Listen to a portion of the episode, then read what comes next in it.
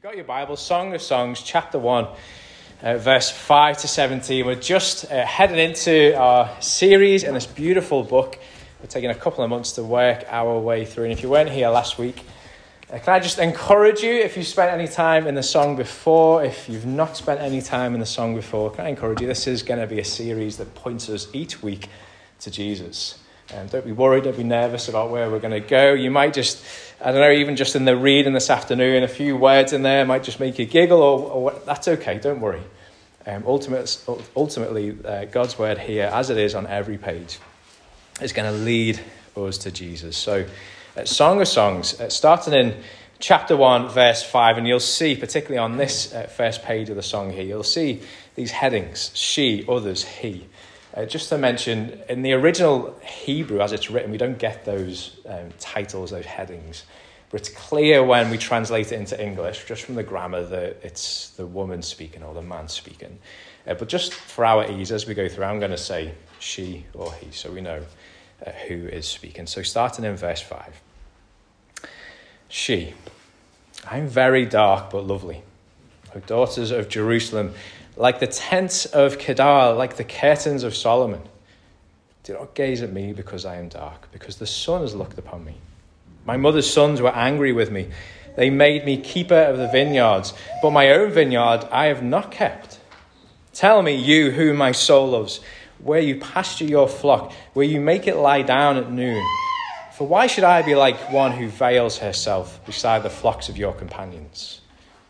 He if you do not know her most beautiful among women, follow in the tracks of the flock and pasture your young goats beside the shepherd's tents. I compare you, my love, to a mare among Pharaoh's chariots. Your cheeks are lovely with ornaments, your neck with strings of jewels. Others, we will make for you ornaments of gold studded with silver. She, while the king was on his couch, my nard gave forth its fragrance. My beloved is to me a sachet of myrrh that lies between my breasts. My beloved is to me a cluster of henna blossoms in the vineyards of Engedi. He, behold, you are beautiful, my love. Behold, you are beautiful, your eyes are doves. She, behold, you are beautiful, my beloved, truly delightful. Our couch is green, the beams of our house are cedar, our rafters are pine. Let me just pray for us again. Father, these are your words to us. We believe that they are living, active, sharper than any two edged sword. So we pray that, that you would change us, convict us, make us to be more like our dear Savior Jesus, and, and more than anything, incline our hearts to Him. Bring us to a place of even greater worship and adoration for the one who is our beloved. We love you, Jesus. It's in your name that we pray. Amen. Uh, when I was a lot younger, the church that I grew up in, uh, they used to have different speakers come each Sunday. Some of us uh, might come from churches with that kind of tradition, and you didn't really know what type of preacher you were going to have until you turned up on the Sunday. Some Sundays uh, you'd get a preacher who would really warm your heart towards Jesus. Sometimes Uh, particularly as a, a young guy, you just be a little bit confused about where he's going. Sometimes a little, little bit like the story I'll share with you now. You leave or you're left feeling terrified. One of these kind of preachers who would just preach to you hell, fire, and brimstone and really just put the fear of God into you. And there was one of these occasions, I don't even remember what the guy was preaching on, but I remember the illustration that he used vividly. He was trying to encourage us to, to stay away from sin and to deal with sin in our lives. And he, he used this illustration that, that went a bit like this. He said, Imagine you came into church this Sunday morning and the, the big screen at the back, imagine on that screen your life was being played. And all of the people in the room were people that you loved, people that trusted you, your friends, your family, uh, all the people in the church. They were all sat there in all the rows, and your life was being played on a reel all of the good stuff, all of the, the good things that you do, they were up there and, you know, the smiles and just people looking at you fondly. But then all of a sudden, it starts to show the real you. It starts to project what goes on in your heart. It starts to show the, the hidden things that you do that you hope people would never see It starts to project all of your sins, all of your struggles, the real you. And he said, Imagine as you're, you're standing there at the back and all of this is being played out for everyone to see. Just imagine the look of disgust in people's faces. And he said, Imagine Jesus is there as well, the very one who died for your sins. Imagine just row by row your friends and family looking at what they see on the screen, looking at you, getting up out of their seats and walking out in disgust. And imagine Jesus doing the same. And he came to his point in the preach and he said, You don't want to be that person who is filled with shame and guilt because of your sin. You don't want Jesus, you don't want your friends, your family to think of you like, like that, so stay away from sin. And I kind of get what he was going after, but let me just put it straight here. That is a terrible, terrible execution about how the Lord deals with us. I tell you what that did for me. It was meant to, you know, put the fear of God into me and keep me away from sin, but I'll tell you what it did for me. It, it just made me hide. Because the reality is, I and everyone else in the room, and the preacher included, we go out that room and we continue to sin. And when we sin, the man has just said, okay, just just don't go there. Like it's expected that you you shouldn't be someone who does that because if you do, you'll carry shame and guilt, and people around you will be disappointed. Jesus will be disappointed, and you don't want to engage in those type of relationships. So don't do it. But the fact is, I did do it, and everyone else did it. And so what I did in response was I just hid it. I didn't want people to feel guilty. I didn't want to feel the guilt and shame of people seeing what I did, so I just hid it. And what I did for year after year was just portrayed and put this mask of good Neil, righteous Neil, godly Neil. And I never let that mask down. And I made sure that no one knew about the, the sins that I was struggling with, and no one knew about the darkness in my heart because I didn't want them to be disappointed with me. I wanted them to like me, and I wanted them to love me. So I hid. And actually, that is that is really the, the, the culture that we live in. The culture that we live in is a culture where we're expected to hide our true selves. Think about those of us who engage in social media. For the most part, most social media platforms perpetuate this, this culture of hiding the real you. Like before you put that photo up that you've taken of yourself or your family or your home or that, that holiday, whatever it is, before you put that photo up, you've got to check that it's taken from the right angle. Like, I know certain people who literally the same pose, they will take 10, 10 shots of that same pose. Why, I don't know, but they do it because they want the perfect picture. And they give us all sorts of different filters to put on to make sure it's got the right light and, and, and we're, we're taking it from the right angle and we're presenting this perfect image of us when the reality is it isn't us. It's a filtered version of us. Before that photo goes up, the expectation is, is that we curate it and we mold it to fit the cultural standard of beauty. See, see, our culture has a picture of what it is to, to be the perfect man, to be the perfect woman, to be the perfect husband and wife, to have the perfect home, to have the perfect holiday, the, the perfect experience. And culture says this is what it looks like. And here are the filters that you need in order to make your life look like that standard of beauty. So filter that image before you put it on, or you won't get the likes.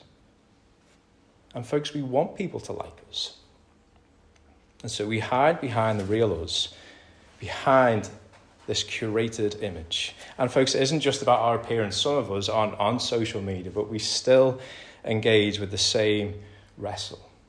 In the different places that, that we live, in our workplace, in, in our families, just wherever it is, we are, we are faced with, with this standard of, of, of what, is, what is beautiful or what is successful or what is great. And we constantly fall below it and we find ourselves asking the question okay, am I enough? Am I enough to be great? Am I enough to be successful? Am, am I enough to be beautiful? And whereas we might not hide behind a filtered image that goes on social media, we hide behind filtered works or curated works, even in church, folks. Like I know most of us here, we get that God is our Savior, we get that God is our King, We get that He is our Redeemer. We get that He is our Creator.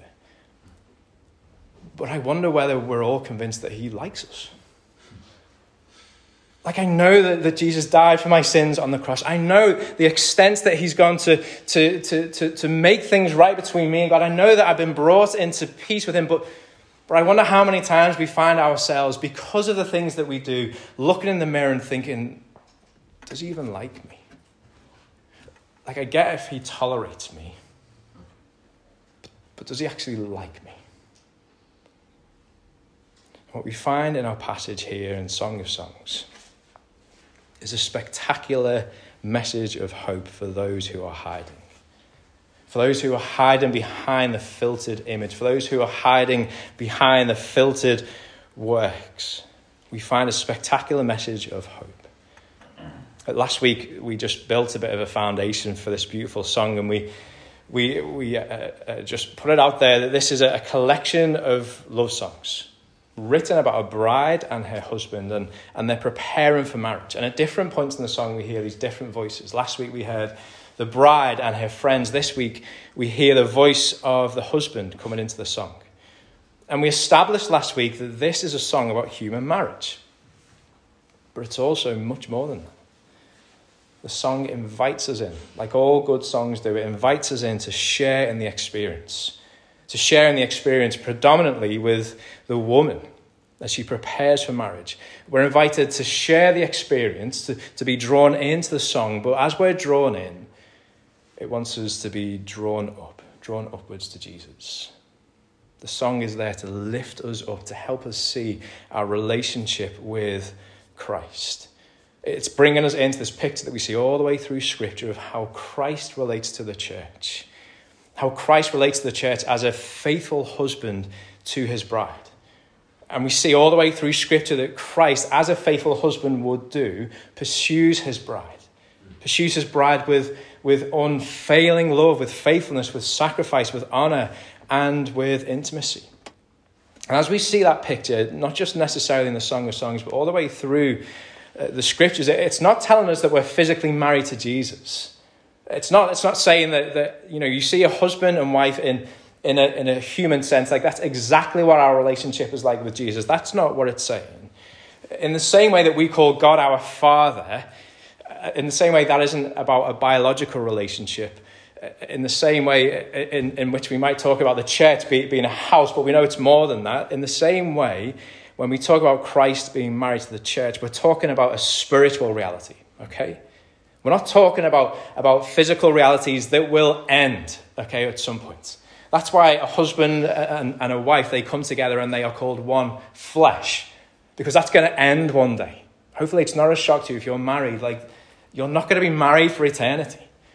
This is a spiritual reality we're talking about here. Christ is engaged in a deep covenantal intimacy with the church. And human marriage points us to that. And can I just say this? Um, if you're not married, you're part of our Liberty family here, if you're sitting and listening to this and you're not married, please, as we work through the song, please don't think this has got nothing to do with me. This has everything to do with you. If you are a believer, if you are born again, you will experience more intimacy with Christ than the best marriage in this world will. You will. And it will endure for all eternity. We're coming back to our passage this afternoon. In our passage, verses 5 to 17 here, we get a bit of a duet between the bride and the husband, a bit of a Shawn Mendes and Camila Cabello. There you go. Sonny and Cher for, um, for, I shouldn't have pointed then, that was really rude. Sonny and Cher for some more mature folks uh, with us. We get this, this love song, this duet between the, the man and the woman, and the duet starts with the, the woman just kind of baring her soul. She's being honest. She's being honest, particularly about, about a struggle that she has with her image. Her, her image seems to fall below the cultural standard of beauty. Now, it's interesting, right? 4,000 years later, a lot of us still struggle with the same thing, don't we? We see this, this uh, uh, perception that's given to us in culture of what it is to be beautiful, and we fall below it and we feel the insecurity of being in that space in between. We struggle, as she does, with, with being someone who is really known, who is truly known for who we are, and being liked. That's what we struggle with, and she struggles with the same thing. And the bride really elevates it to the point that really matters. There is a struggle between being known, being known truly for who we are, and being liked, but she takes it to where, where it really matters.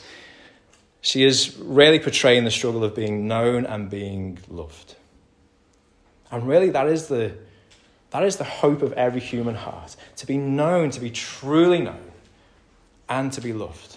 Listen to this from Tim Keller. It'll pop up on the screen here. Tim Keller said this To be loved but not known is comforting but superficial. So just stop there for a second. He's saying this, okay. We can be loved, but but, but, but it could be a filtered version of ourselves. Okay, that, that picture that we put on, on Instagram or, or, or that, that perfect presentation of ourselves that hides behind those cur- curated works. People may love us when they see that, but they, they're only loving a false version of ourselves. And so the love that we experience is just superficial because it's not even us. To be loved but not known is comforting but superficial. To be known and not loved is our greatest fear. Okay, so imagine that screen at, the front of church and, and all of your true self is being portrayed on that screen and everyone sees it. To be known and then for people to respond in light of you, of knowing who you are, well, that is our greatest fear. But to be fully known and truly loved is, well, that is what we need more than anything for someone to really know who we are, for someone to know the depths of our soul, to someone, uh, for someone to know all of our, our good works, uh, to, to know our best days, but also to know our worst days and the darkness of our heart, for someone to know all of that, for someone to see the screen and still love us. Well, that is what every human heart craves. That is what our soul longs for. And what we see here with the bride in these verses is that she is known. She is known intimately by her husband, and she's loved. Keller goes on and he says this next When we are known and loved, it liberates us from pretense. So it means we don't have to throw that filter up. We don't have to hide behind the facade of, of, of oh, I'm really this person. No, we can drop the filter it humbles us out of our self righteousness and it fortifies us for any difficulty life can throw at us. Really, what he's saying is this to be known and to be loved brings us into a place where we can be safe. Where we can be safe. Where we know that we can be ourselves and we won't be judged. Where we know that we can be ourselves and we won't be rejected. To be known and to be loved is to find ourselves in a place of safety. And look how this plays out for the woman in the song. And just, folks, can I just emphasize again, as we see the way that the husband relates to the woman here, elevate this to the spiritual reality which God's people find, find themselves in, the reality of, of Christ engaging with us in the same way. So, see first in verse 5, she, she says, I am dark but lovely. O daughter of Jerusalem, like the tents of Kedar, like the curtains of Solomon. And she's talking to her friends about about, about the, the tone of her skin. She says, My skin is like the tent of Kedar. The, the tent of Kedar were, were these uh, dark, coarse, black goat skin tents that were used out in the desert. And she's saying, like, my skin is rough, it's dark. But also at the same time, she compares it to the curtains of Solomon. These were, were just beautiful, perfect uh, curtains which hung in the temple. And, and they certainly weren't made of goat skin, they were ornate and spectacular. So you have this, this tension between her skin, her seeing her skin as something which is, is dark and, and is tough, and then it being something which is beautiful. And I think what she's inviting us into is just the tension between feeling the beauty of how she looks and, and just the tension of not really living up to some of the expectations in culture as to what she should look. We see that as she goes on here in verse 6 Do not gaze at me because I am dark, because the sun has looked upon me. My mother's sons were angry with me. They made me keeper of the vineyards, but my own vineyard I have not kept. So just So we're clear, folks, this isn't an issue of race and colour that she's talking about here. This is a comment about her, her social insecurities.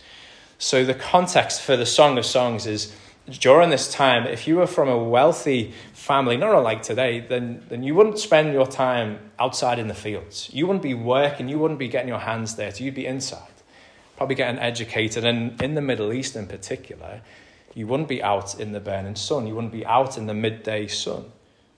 But she is. She's had to go out. It sounds like she's been forced to work there. She talks of her mother's son, so these aren't her brothers, maybe her stepbrothers. They've almost forced her to go out to walk in the vineyard, and it feels like you know the financial situation is such that she's having to go out and get her hands dirty. And as she's out there, she's working in the heat of the day in the vineyard, and it's burning her skin, it's darkening her skin. And she reflects at the end of verse 6 that because she's been working out in the day, she has no time to look after her own vineyard. She's speaking poetically here about her own physical appearance, her own beauty, not being able to tend to herself because she's been so busy outside. And her sunburned skin here, folks, it's a reflection of her lower class. And she feels the pressure of the daughters of Jerusalem looking down on her. Don't look at me because I look like this. She feels the pressure of others looking down on her. It's interesting. It's interesting how culture determines beauty, isn't it? So back in her day, tanned skin was a sign of poverty. Like it was a sign that a woman was having to go out and work. Whereas today, it's the opposite, isn't it? If you've got tan skin, that's usually a sign of, of wealth. You've been on a, a nice holiday or, or you mix in certain circles. But it's interesting, isn't it, how culture likes to prescribe what beauty is. Culture likes to, to prescribe to us what greatness is, what success is. And when we don't conform to those things, we feel, we feel the eyes of others looking on us. What do we do if we feel that pressure? Well, in verse 7, she sings to the man, Tell me, you whom my soul loves, where you pasture your flock, where you make it lie down at noon. For why should I be like one who veils herself beside the flocks of your companions? So she sings to the man, she seeks him out because she knows that with him she feels safe. She asks that question, rhetorical question why, why can't I be with someone who doesn't have to veil veil, veil myself? Why can't I just be who I am with someone? Well, the answer to the rhetorical question is she can. She can be that woman with her man. And in verse 8, he replies If you do not know her most beautiful among women, follow in the tracks of the flock. He says, Okay, if you don't know how to find me, this is how you come to me. He's telling his wife, Come and find me. Come to me.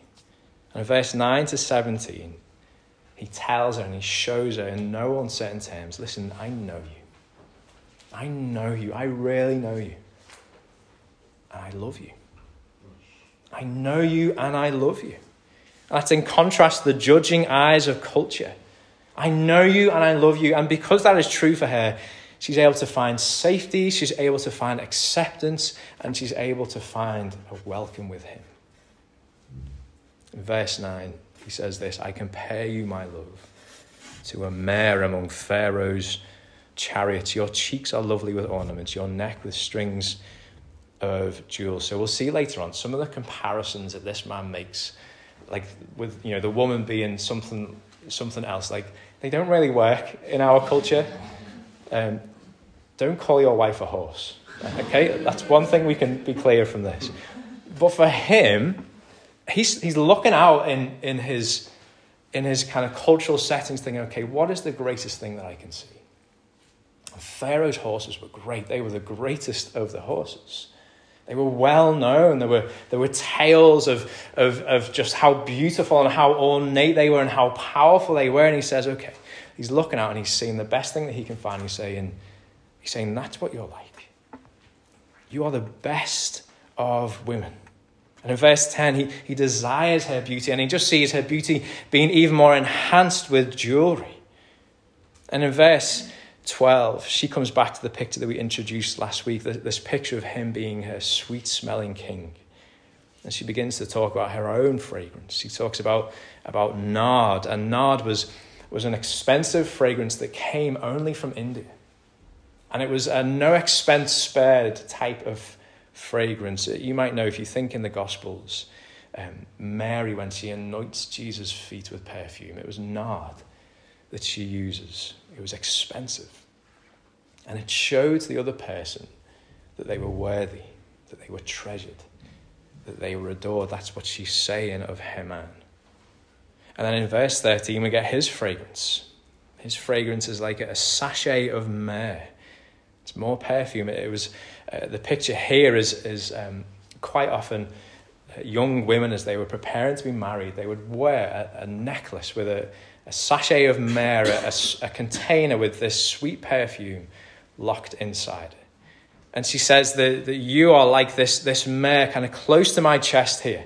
A sachet of myrrh that lies between my breasts, she says. And now, folks, this is one of the, the, the verses that some of the interpreters, they just go wild on it. And the, the translations that they come out with are just fascinating, to say the least. Some would say this picture here, when they, they look at the spiritual reading of it, they would say, well, well, the way to read this is the, is the, um, the breasts are like the old covenant and the new covenant, and Christ is, is what's in between. Christ is the bridge in between the old and the new. His sweetness, his sweet fragrance is what brings us from old into the new. And there's nothing in the text that says that that is what's going on here. There's nothing in Scripture, I think, that says that's what's going on here. Really, what is going on here is that she is trying to, to show us, as we're invited into the song, that, that his close presence is a delight to her. Like it's right up against her on her chest.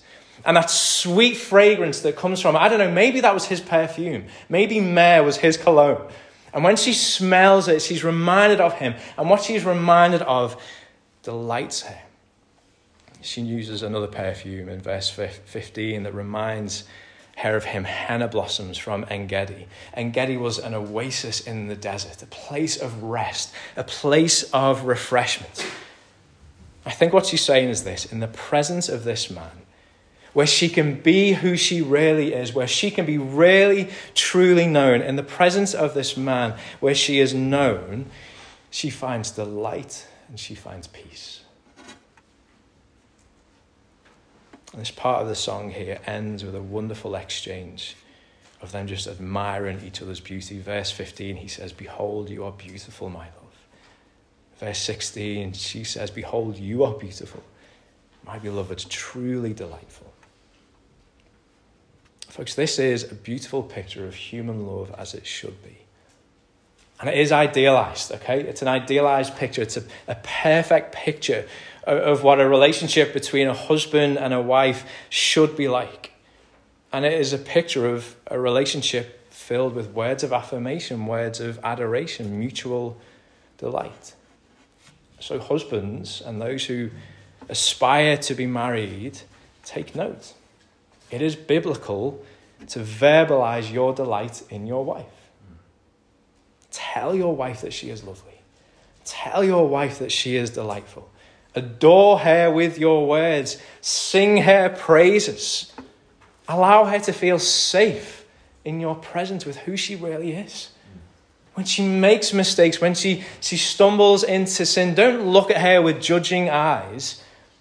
Make sure that she feels safe in your presence. Make sure that she knows that, that she is your standard of beauty, not some sort of fabricated woman that we find in culture.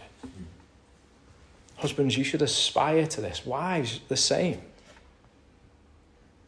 But we all need to know that no human relationship will live up to this ideal. Even the best of marriages will fail to bring the full healing that we need to meet our insecurities. Folks, even in the best of marriages, we find ourselves hiding and throwing up filters. Remember, this song is never intended to be a manual for marriage. There is wisdom here to be gained at a human level, but really, we want to read this spiritually. We want to see Jesus as the faithful husband to his bride, the church. And when we do that, as we read this song, we're invited to hear Jesus say over us, say over his church, I know you and I love you. I know you, and you are my beloved. And if we're honest, our reflex is often to go maybe where the, the woman is starting to go in verse 5, 5 and 6 and say, well, You can't love me because I don't, I don't meet this standard. I don't act in that the way that I know I should do. I'm not righteous like I should do. I, have been engaging in this sin and I, and I don't meet the standard of perfection, the standard of righteousness that, that I should meet. So, so how can you love me? If you really knew who I was, how could you say that I am your beloved? Well, listen to this from Richard Sibbes. He's a, another Puritan who um, Song of Songs was probably his favorite book, and he just masterfully writes about how we can see Christ in this book. And this is what he says. Just throw it up for us, Karis. Richard Sibbes says Christ sees his own face, his beauty, his glory in his church. She reflects his beams. He looks in love upon her and always with his looks conveys grace and comfort.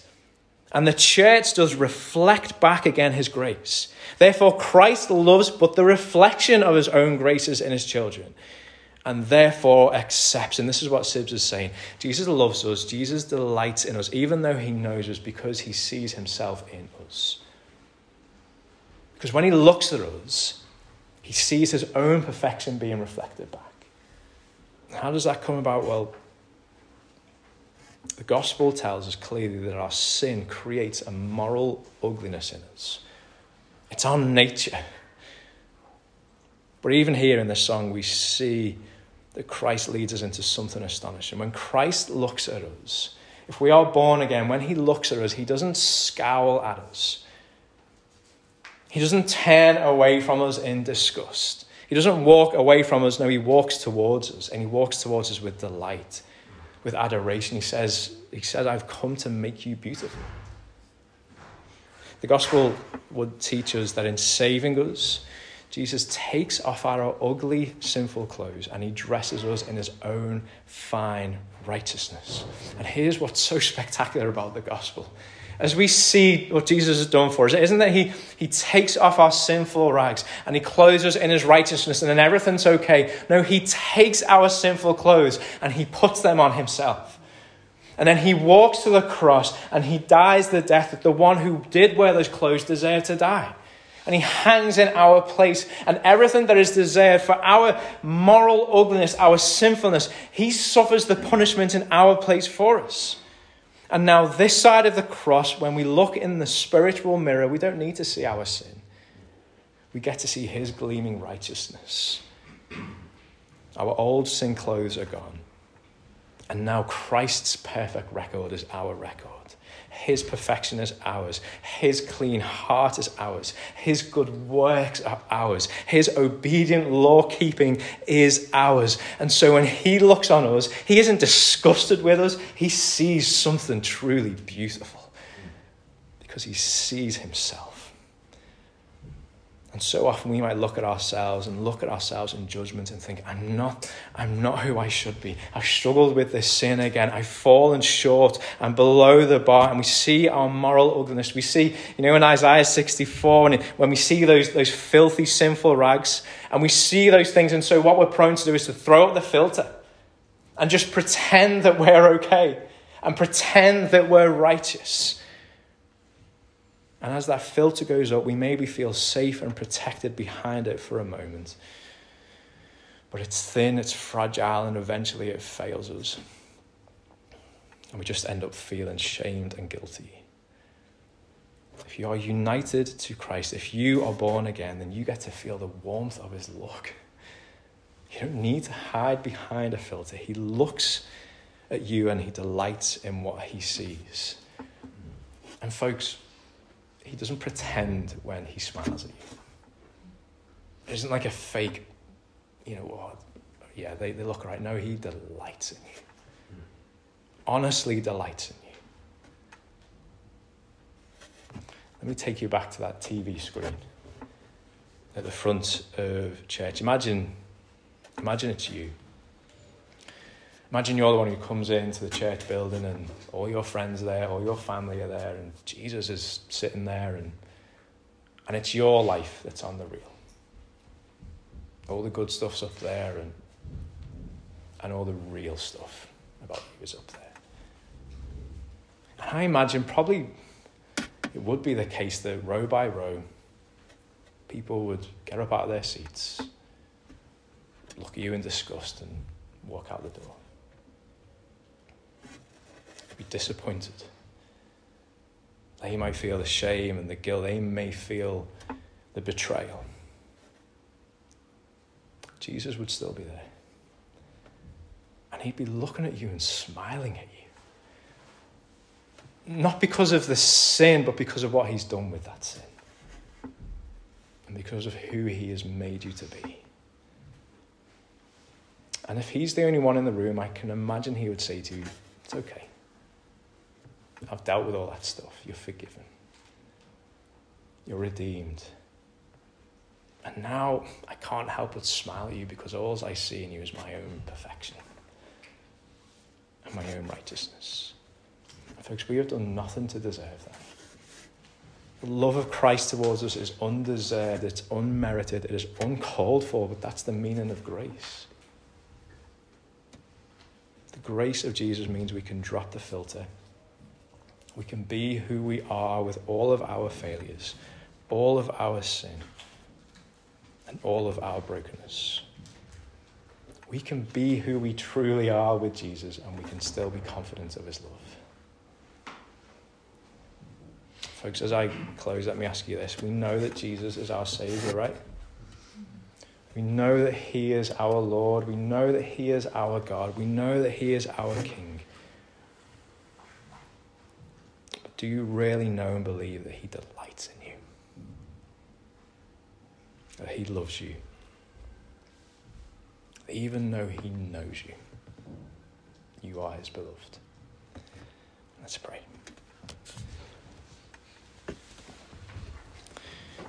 Father, that does for some of us Maybe even just in light of where we've been and what we've done this week, for some of us that feels too far of a stretch.